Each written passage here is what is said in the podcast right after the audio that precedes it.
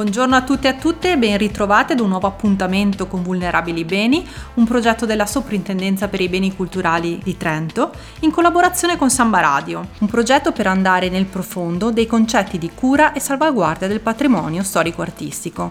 Gli ospiti di oggi sono Ilaria Andaloro e Fabio Gaccioli, educatori teatrali che hanno dato voce agli audio delle parole chiave di questo format.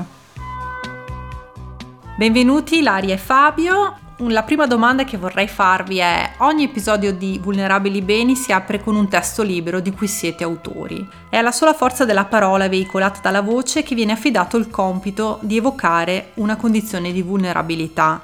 Come entrate in gioco qui la vostra professionalità di attori, non potendo utilizzare in questo caso l'espressività del corpo? Allora, intanto bisogna dire che questo progetto qui è nato in piena pandemia, quindi quando ci è stato proposto eravamo di fatto in lockdown, quindi il corpo era, mancava non solo eh, come dire, all'interno della progettualità, ma era proprio una condizione condivisa, comune e anche la condizione di vulnerabilità. Allora, eh, questo intanto ci ha permesso di poter lavorare sull'altro aspetto della recitazione, che è l'uso della voce e l'uso della parola, la parola poetica e anche la parola tecnica, perché all'interno eh, di questi testi ci sono anche descrizioni tecniche un po' più precise. Eh, quindi ci siamo concentrati su quello, sulla scrittura e, come dire, sull'uso espressivo della voce te l'ho detto, la parola vulnerabilità ha accompagnato in realtà tutto questo percorso, sia in fase di scrittura, infatti sono uscite poi delle sorte di poesie piuttosto intime, che poi anche successivamente, quindi anche l'uso della voce quando poi siamo riusciti a vederci, andare a registrare i pezzi che avevamo scritto, in qualche modo poi riascoltandole eh, c'è stato più un lavoro di sottrazione che non di aggiunta in qualche modo le cose che avevamo scritto, essendo delle poesie anche molto brevi, per l'appunto molto intime, c'è stata poca sovrastruttura di ricerca vocale o interpretativa. Abbiamo cercato il più possibile di scomparire dietro le parole, di lasciare, insomma, di lasciare la parola, di lasciare la poesia o il, o il testo scritto che arrivasse per primo.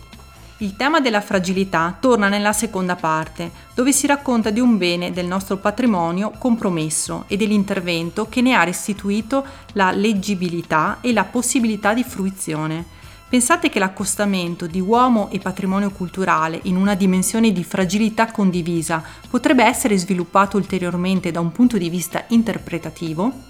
Sicuramente questa possibilità esiste ed è stata portata avanti grazie al percorso svolto proprio dalla Fondazione De Marchi, dove abbiamo riproposto le nostre corsiste a Carlo, che era l'unico corsista uomo, e le stesse parole attorno alle quali avevamo lavorato noi, quindi anche loro hanno avuto la possibilità in maniera del tutto spontanea e molto generosa, molto intima direi, di, di, lavorare attorno a queste parole, di donarci il loro mondo interiore e quindi hanno proseguito in un certo senso il lavoro che io e Fabio avevamo iniziato.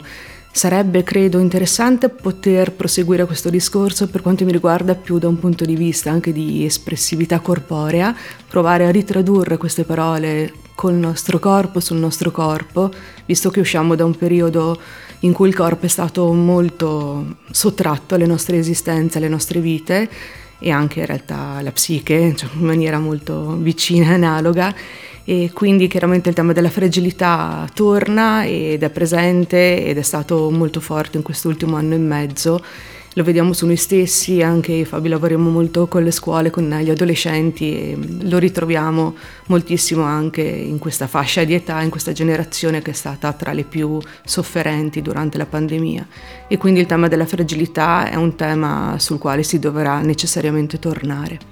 Tornando al vostro lavoro, dovendo definire questa produzione con tre aggettivi, quali usereste? Allora, i tre aggettivi che abbiamo scelto sono sperimentale, aperta e contaminata, che sono tre aggettivi che si richiamano in realtà l'un l'altro, perché in effetti si è trattato di un percorso del tutto sperimentale, nato, come diceva Fabio prima, in, in piena pandemia. E, mm, era nato magari in maniera diversa all'inizio, poi ha avuto delle declinazioni differenti perché il tempo storico in cui ci siamo ritrovati era molto particolare, è stato molto particolare, ci ha imposto anche delle deviazioni, appunto delle declinazioni differenti. E aperto perché probabilmente appunto non finisce qua, non finirà qui, aperto ad altre possibilità espressive, artistiche e creative. Grazie Ilaria e Fabio e adesso lanciamo la nuova parola chiave di oggi.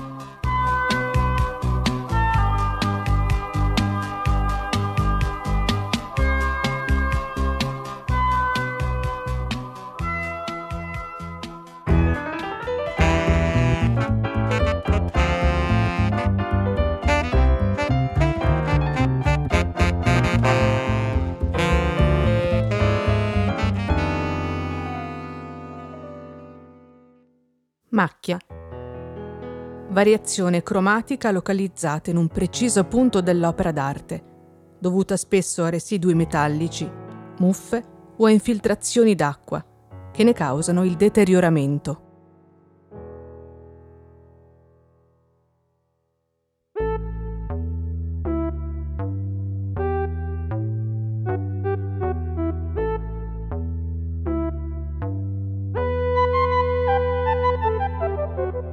La materia è corruttibile. Una macchia può sorgere dall'interno come una colpa, un vizio, oppure essere inflitta a oltraggio e sfregio.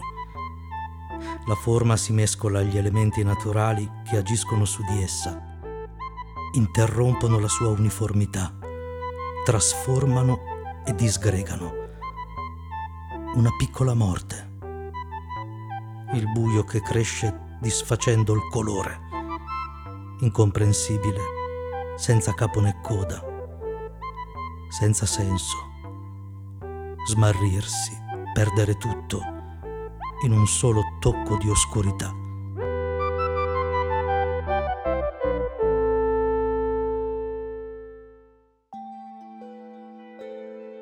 La pulitura delle superfici, diretta a eliminare sostanze estranee o nocive, che ostacolano la leggibilità e la conservazione dell'opera, come incrostazioni, macchie, funghi, muffe o batteri, è tra le operazioni del restauro una delle più delicate, in quanto irreversibile. Il restauratore competente è colui che, accanto alla conoscenza dei materiali e delle tecniche esecutive, sa indagare la storia del bene, per cercare le cause profonde del problema e intervenire in modo efficace. Il restauro del ciclo pittorico dell'antica chiesa cimiteriale di Ragoli, nelle valli giudicarie, databile agli inizi del XVI secolo, attribuito ai Baschenis, noti pittori bergamaschi, offre un interessante esempio di questo approccio diagnostico. A metà degli anni 90, grazie a una rinnovata attenzione pubblica verso il patrimonio del territorio e a nuovi finanziamenti provinciali, venne condotto il completamento del restauro architettonico, degli stucchi e degli affreschi della volta, molto compromessi e già interessati da precedenti interventi conservativi. Il lavoro fu lungo e laborioso, per la delicata pulizia e la paziente rimozione di precedenti ridipinture, e tuttavia, una volta ultimato, a sorpresa affiorarono in superficie nuove macchie di colore bruno. Un fenomeno, si ricostruì, provocato dall'assorbimento di tannino, proveniente da un legno rimosso tempo prima dalla sua collocazione sul lato superiore della struttura. Traccia ostinata del passato, il tannino, trascinato nell'intonaco dall'acqua piovana, era infine fuoriuscito sul lato inferiore della volta. Per eliminare questa anomalia fu necessario ricorrere a ripetuti impacchi assorbenti, da applicare sulla superficie pittorica per più e più giorni. Le macchie sulla pelle dell'opera, come quelle che interessano la cute o le mucose, sono alterazioni di varia forma e dimensione dovute alle cause più disparate. Aspetto, posizione, colore, consistenza non sono segni insignificanti, ma preziose informazioni che, interpretate correttamente, conducono all'origine del problema e consentono di intervenire. È questa l'importanza del dettaglio.